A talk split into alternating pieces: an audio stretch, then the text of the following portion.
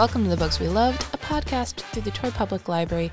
Today we are looking back on the year 2023, and Manda and I will be sharing our favorite books of the year. This is a definitive, objective list of the best books of the year. There's nothing missing on this list, and every book on here is perfect. Absolutely. No flaws, no mm-hmm. mistakes. No, I think it's good to do it at the end of the year. I hate when, not to throw shade, certain newspapers do a best of the year, but it comes out in June. Say maybe best of the first half of the year. Yeah, or when they do that little like cutesy, the best of the year, parentheses, so far. I know. Just just say cutesy. do a monthly one. One of the kids Oh. um, websites that I follow does a monthly best of. So like best of May, pay attention for these releases. I've got Okay. a book on my list from January and I have a book as recent as I think it came out November 16th. Wow. I know I happen to look up all the release dates just to make sure they all actually came out this year. I probably have a bias for books that came out recently because those are the ones I remembered when I was mm-hmm. making this list, but I could be wrong. I went back in Goodreads. I had to go back and see what my favorites were for the last year because you forget, Yeah, right? yeah, You read so many is good for books, you Yep. you forget what Yep. you read throughout the year. Totally. That's my favorite thing about Goodreads. All right, so let's jump right in and start talking about our favorite books. Would you like to go first? I'm going to start with a kids picture book. So I, I have a favorite kids picture book, a favorite teen book, and then the rest of mine are adult books as well. So um, this series of books by Andrea Beaty, uh, illustrated by David Roberts. The first one that I think in this series came out was um, Rosie Revere Engineer. Okay. And basically, the reason I'm calling this a series of picture books is a lot of the action takes place in school. And each book in the series after Rosie Revere is a different kid in her class. So it's Iggy Peck, architect, Aaron Slater, illustrator. And it's all these kiddos that tap into their STEAM engineering skills or art skills or math skills but they do it really subtly so kids don't know you're pushing like this subtle little agenda. But these stories are so beautiful. All these books are very beautiful. Um, in fact, I think I mentioned Aaron Slater, illustrator, last year. I do remember that now because those are those are great titles. They are, they all rhyme, and Yeah. the books rhyme, and the books are great for kindergartners, first, second grade, um, preschool. And they're all about listening to your inner voice and believing in yourself. Nice.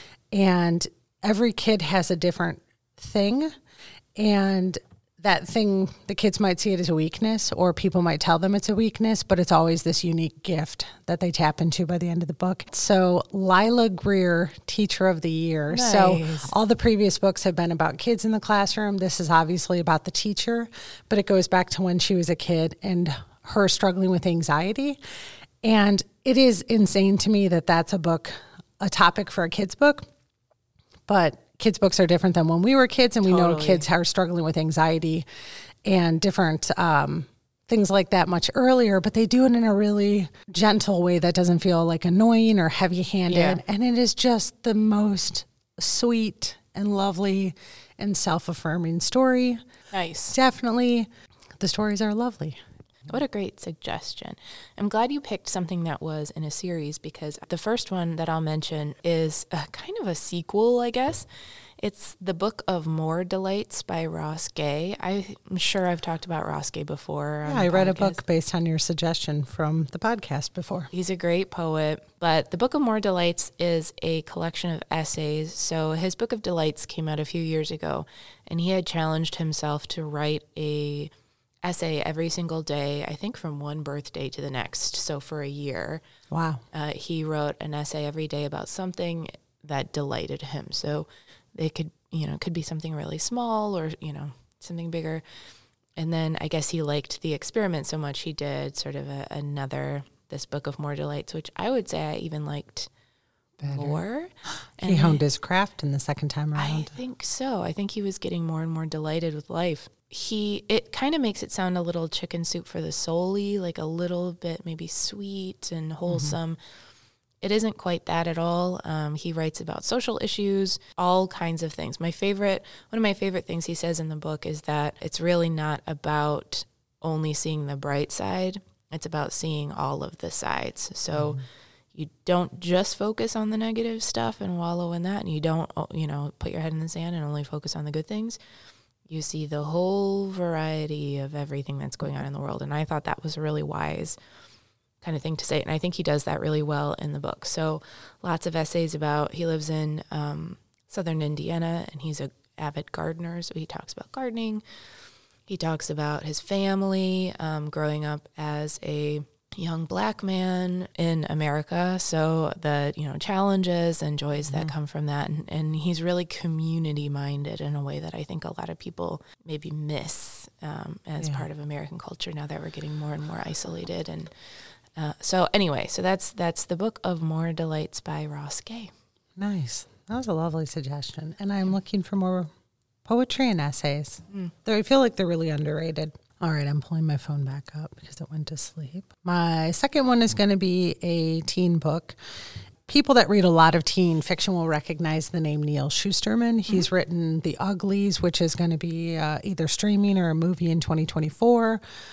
This one, though, he kind of took a, a turn and he decided to do a graphic novel. It's called Courage to Dream Tales of Hope in the Holocaust by Neal Shusterman, and the illustrator is Andres Vera Martinez. And he wanted to to make some of the characters in Jewish folklore be saviors in the Holocaust to rewrite the narrative so that people survived. It is so profound and just it hits you in all the feels because you really you finish it and you you think i wish this was true yeah and I wish these characters came to life, and I wish they could have saved all the people that were killed. Um, I've heard of some of these characters before. The two that come to mind are Baba Yaga, who mm-hmm. is the witch that lives in the woods in the house with the chicken feet, and she eats people. And there was also uh, the story of the Golem, mm-hmm. which is this strong force that's going to come again, sort of thing. And uh, you know, I think a lot of us know the word Gollum from Lord of the Rings. Yeah. It actually has uh, quite a history in uh, Jewish folklore. And so he reimagines these events that happen.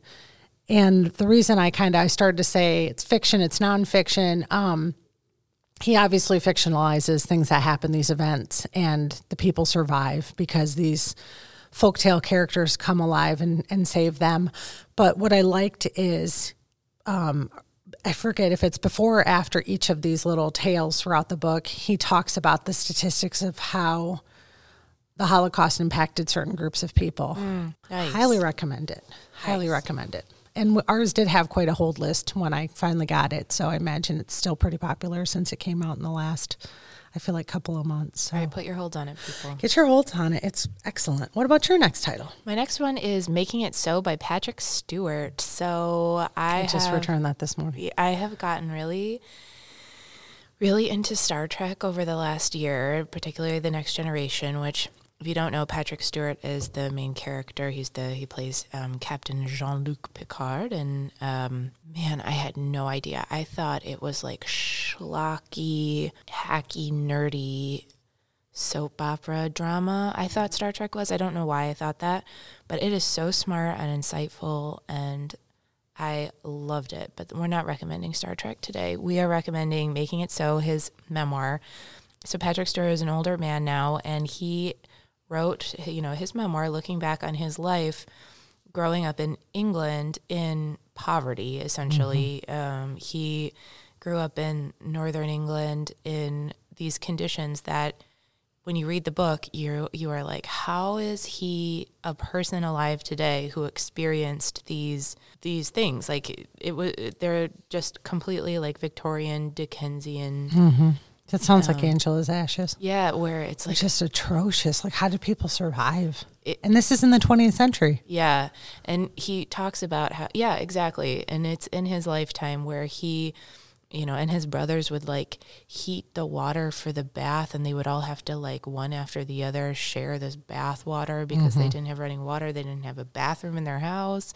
His best ambition that he could come up for himself come up with for himself when he was a kid was to be a truck driver because that was like the thing that you could do to get out of mm-hmm. you know where he lived situation yeah yep and then through he writes about these like incredible series of events where he becomes a shakespeare a shakespearean actor mm-hmm. um, with the royal shakespeare company and then you know becomes this really famous actor and I loved the story. Even if you don't know him, I think it's a really interesting story of an actor's life and um, somebody who grew up in poverty and sort of defied the odds to become to become famous. And um, I particularly loved how he wrote about um, his really clear focus from the. I thought it was really satisfying to read about somebody who had an ambition from childhood mm-hmm. and knew that's what they were wa- what they wanted and knew that's what they were destined for and sort of like cleared the way in their life for this one thing that they knew was going to make them happy. So that was like especially if you're feeling kind of like like you don't have that, it was just, you know, speaking for a friend. It's like, oh, it's so nice to ha- see someone with this like creative ambition mm-hmm. And they just really believed in themselves and their ability to achieve it and did it. It was like, yes. How old is he now? He's in his 80s. Yeah, Mid 80s, late 80s. I think He's in that group with um, Ian McKellen, right? Yeah, they're, they're good like friends. friends, yeah. Ian McKellen's um, Gandalf from Lord of the Rings, and Patrick Stewart. I feel like he's one of those actors. He's so prolific. Yeah. And everybody knows him from something different. You might Yeah. know him from Sh- Shakespeare. You might know him from Star Trek. I um, my favorite role was when he was Professor Xavier in the X Men movies, the older. Professor Xavier. Um, James McAvoy played the younger one. Um, Yeah, and he's funny. Love that's it. that's He my favorite thing. funny. about- He's kind of a clown. One of my favorite Halloween pictures, because this is the way I am. I love finding Halloween pictures that make me laugh every year. Was one year for Halloween, like 10, 15 years ago now, and I think it's in it's in his book. He put this picture in the book. Um, he is dressed like a giant lobster, Uh-huh. and he got in his bathtub for the picture, and it is so freaking cute. And Yeah. he just he has a really he seems like he would have a very great perspective on life and Yeah. just a really good sense of humor. What's your next one? My next one is going to be I actually took a screenshot of the description because I know I'm not going to explain this well. And I want to read the description from Goodreads first and then kind of break it down a little Got bit. So the book is called Yellow Face by R.F. Kuang or Kwang. I'm sorry, I'm messing up the pronunciation. So the the, the book description from Goodreads. Athena Liu is a literary darling, and June Hayward is literally nobody. Athena dies in a freak accident, so June steals her unpublished manuscript and oh. publishes it as her own under the oh. ambiguous name Juniper Song. As evidence threatens June's stolen success, she will discover exactly how far she will go to keep what she thinks she deserves with deadly consequences. What happens next is entirely everyone else's fault. With its totally immersive first person voice, Yellowface grapples with questions of diversity, racism, and cultural appropriation, as well as the terrifying alienation of social media. It's it's a hell of a book. Really? It is I've heard so much scuttle, but I mean, I haven't watched anything because I wanted to read it first. But people are talking about it on the interwebs. It's on, I believe it's on the New York Times best of list. And because I always go through to see if I've read how many of the books I've read. Like Yeah. it's like the best 20 or something. Um, if it, if it wasn't them, it was like Harper or someone.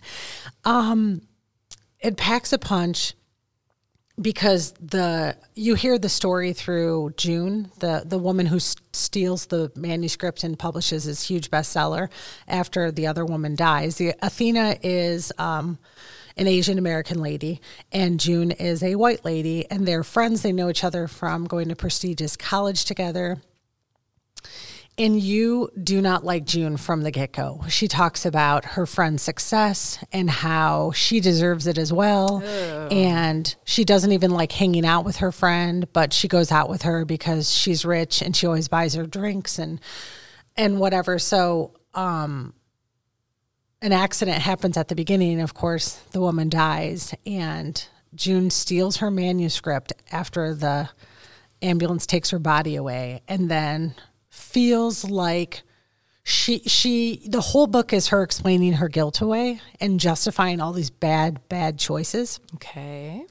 and then her always feeling super indignant when people call her out when people start start um suspecting that she stole this manuscript from her friend And the indignation and the self righteousness, you want to just slap her and say, snap out of it. Like, are you freaking kidding me? Yeah. It's so gross. But you keep turning the pages because you want to see if she gets her comeuppance at the end, if she really gets caught in this web of lies.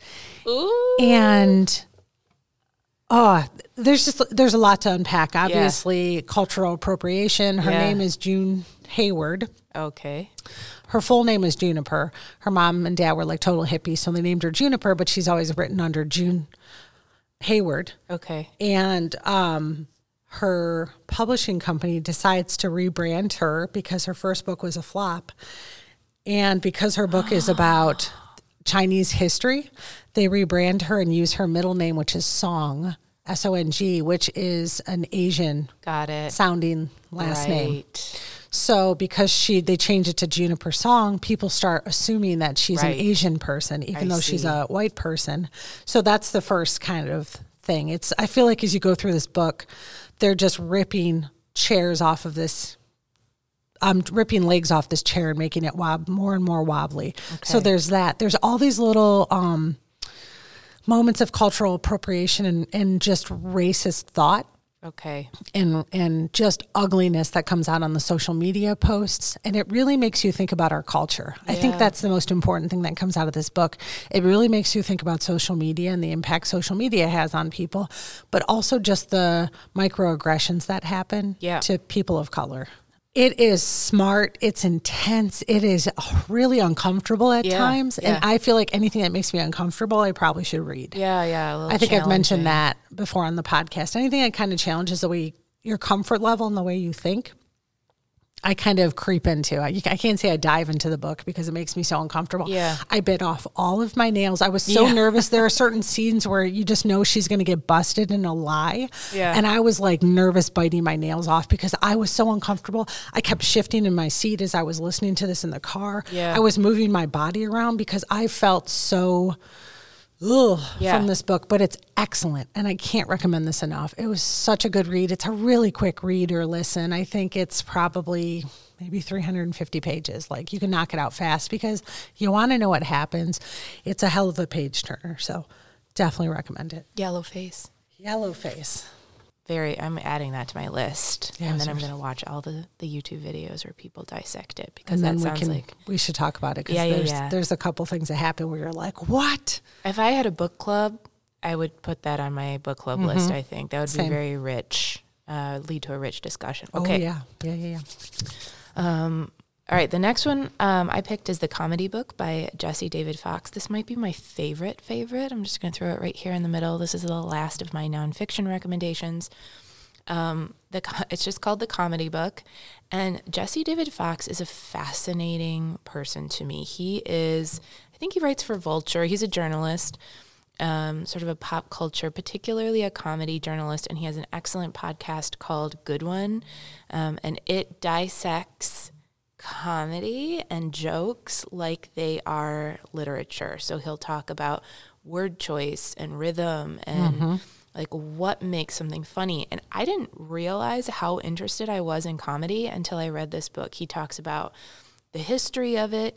He talks about um, big comedy specials that have been in the in the zeitgeist, like Nanette or the Bo Burnham special. Um, these different sort of branches of comedy, like you know slapstick and vaudeville and mm-hmm. burlesque, and then and how you know comedy is really reflective of the time that it's made mm-hmm. in. And it's it's very literary. It's it's light it's funny but mostly i think it's just pretty much this really really smart mm-hmm. um, analysis of comedy over you know the past hundred years and there's this idea that uh, if you try to explain a joke and why it works it ruins it but i found it really interesting um, so i highly recommend the comedy book by jesse david fox So I am gonna do. We mentioned this on the podcast before, I think, because um, Olivia and I both read Tom Lake by Ann Patchett this year, and we both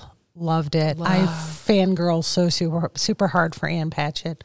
Such a fun book. It is about the story of. It bounces back to what is it, the sixties, seventies, um, to this um, theater camp, sort of, not really. It's summer a, stock. Yeah. yeah, summer stock. Thank you. And the story of this is being told in present day mm-hmm. Traverse City area of Michigan by Laura to her three grown daughters. So it's this very interesting young love story about herself with this gentleman that then became a famous actor. And so, of course, her kids are sort of bowled over that she dated the famous Peter Duke. Kind of coming of age romance. I don't want to say coming of age like they're 18 years old. It's they're in their 20s, but very much still when you're figuring out your life and what comes next. It's it's as much about that as it is about the familial relationship she has with her daughters and the cherry orchard where they live. Her writing is so descriptive and lovely and it just has like this way of pulling you forward. Yeah and I'm not doing a great job selling this book. I can't just say anything more than I love it so much. Add, yeah. please, because I know you enjoyed it too. Uh, I thought it was really cool to read something. I mean, I love every single book Ann Patchett has ever written, mm-hmm. pretty much, and to see her kind of take on Traverse City was cool. It mm-hmm. feel, felt very local. And it was a little bit juicy too, because mm-hmm. um, the guy that the main character falls in love with is now this famous actor, and you're kind of where's know, this gonna go? Yeah, ho, ho. don't we all kind of wish that we had like a complicated history with a famous person that we mm-hmm. could kind of smugly carry around with us and be like, oh, really? Harry Styles. Oh, I remember our summer together on the beach. Timothée Chalamet. Saying all your favorite. I'm people. thinking as you're saying all these guys are like in their 20s. I'm I like, I am ancient because all I my crushes are in their 50s now. Gross. Yeah. It's a great book. It is Tom excellent. Lake, Ann Patchett, if you're listening, please come on our podcast. It would be like the absolute dream. the other one I have is my one of my favorite ones was Hello Beautiful by Ann Napolitano. Uh, this is a reimagining of Little Women. It's mm-hmm. not a it's not an exact like retelling where mm-hmm. all of the plot points would be the same and the characters are easily identifiable as as the characters in the original text. Mm-hmm it's just a, a, modern, not modern day, I think it's in the 80s, but relatively modern day version of a sister story. So there's four sisters mm-hmm. um, living all together, and it talks about, you know, they're growing up, they're all very quite close, they're all each quite different. Mm-hmm. Um, they're not a one to one with each of the four daughters and little women. And they actually all are sort of obsessed with Little Women. Little Women is actually in the universe of this book. They've oh, read fun. it and they kind of like play act it and they argue about which who's which one, which mm-hmm. I grew up with three sisters, so um, that's a very real thing where we none of us had to be Beth because she dies, so we would uh, all fight over who would be Jo, and then uh, you'd sort of just like begrudgingly admit that you were Amy. so we would all sort of like um, play act Little Women, but it, it shows you know their their lives. Um, I thought it was a very realistic sister story for the most part. There were some things I was mm-hmm. I took issue with, of course, but uh, for the most part, I thought it, it really captured what it's like to grow up with sisters. And I thought it was just a really beautiful book, a, a good family story, um, very beautifully written, slam dunk, and nice. You know, I loved it. So that is our list of favorite books from this year. 2023 was a good year for books. Mm-hmm. I'm sure mm-hmm. there's a bunch of books that we missed. So if you have any recommendations that you'd like us to add to the list, please email us at podcast at troypl.org. You've been doing the podcast now for a year and a half. Yes. It's been a pleasure. It's and I pleasure. hope everybody has a nice holiday season. And Happy New Year. Happy New Year, everybody. Bye. Bye. Thank you for listening to The Books We Loved, a podcast through the Troy Public Library. You can find more information about the books and library services we mentioned in the show on our website at troypl.org slash podcast. If you would like to suggest a topic for future discussion, please email us at podcast at troypl.org. Thank you for listening and happy reading.